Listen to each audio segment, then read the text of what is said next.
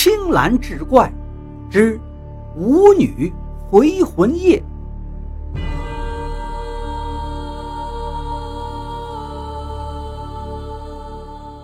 白兆喜一身素衣出现在府邸门口，恭恭敬敬的把吕团长松田武夫迎了进去。酒楼上观望的其他几位食客看到这番情景，纷纷是呸呸唾骂，连连摇头。白兆喜当先引路，把松田和一众军官领到了大厅里。白小姐的棺木就停在大厅的中央，白纱灯笼挂在屋檐底下，灯笼里发出微弱的烛光。这番景象被这灰暗的天色一衬托，立刻便有了一种诡异的感觉。松田一看，脸色一沉，冲白兆喜吼道：“八格亚路，你的什么意思？怎么还不把尸体埋掉？”白兆喜见松田动怒了，脸色惨变，颤颤巍巍说道。太君呐，我已经按照您的吩咐，把淑贤葬了。堂屋里放置这样一副棺材，是因为我们白家人丁单薄，到了淑贤这一代呀，就只剩下他一个了。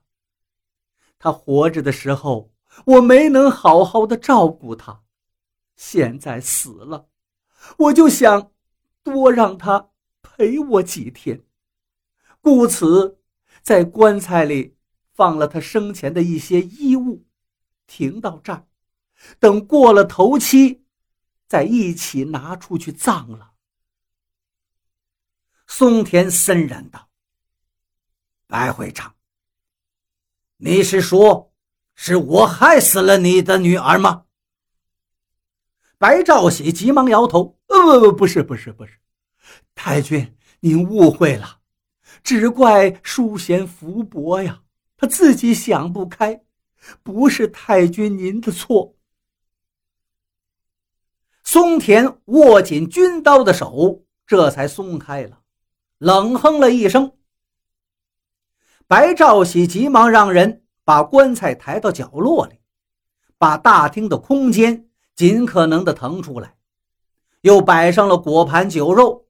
请松田和一众军官入席，院子里也摆开了五六桌，都是日本兵跟县城里一些有头有脸的人物。酒到半晌，松田举杯对众人道：“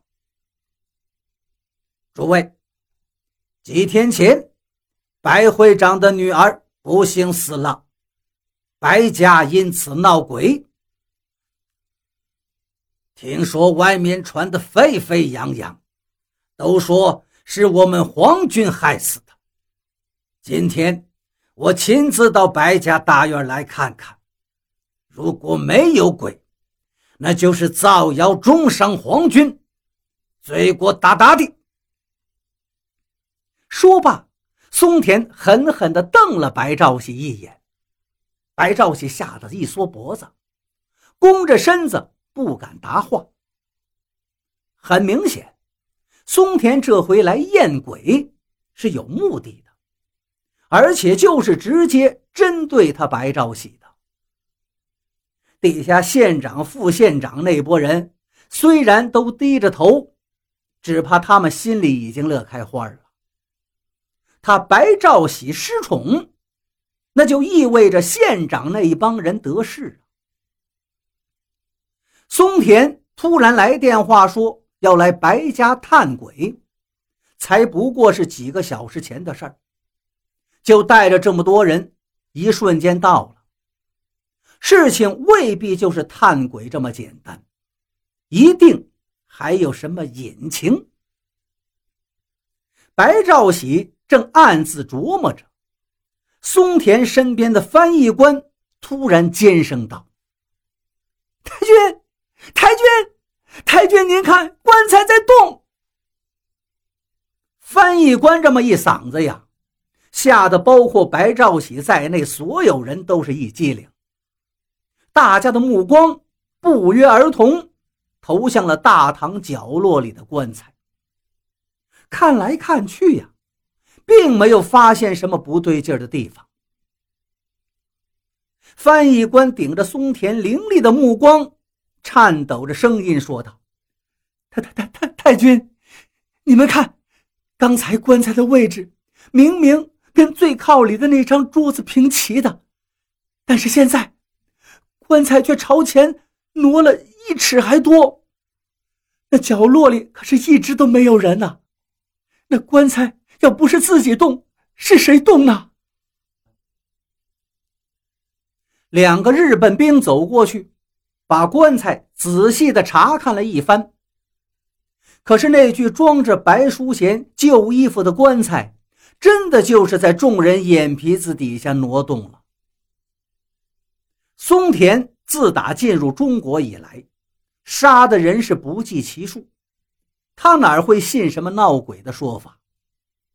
跟着他一起来的县长、副县长之流，是又惊又怕。可这活生生的事情就摆在眼前。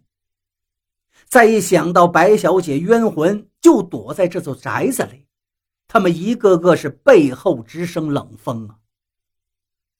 两名日本兵不顾白兆喜的阻拦，强行打开了棺材，里面果然都是一些衣服杂物，并没有什么奇怪的东西。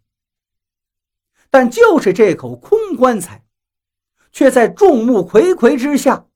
移动了一尺多远，这怎么能不让人不寒而栗呀？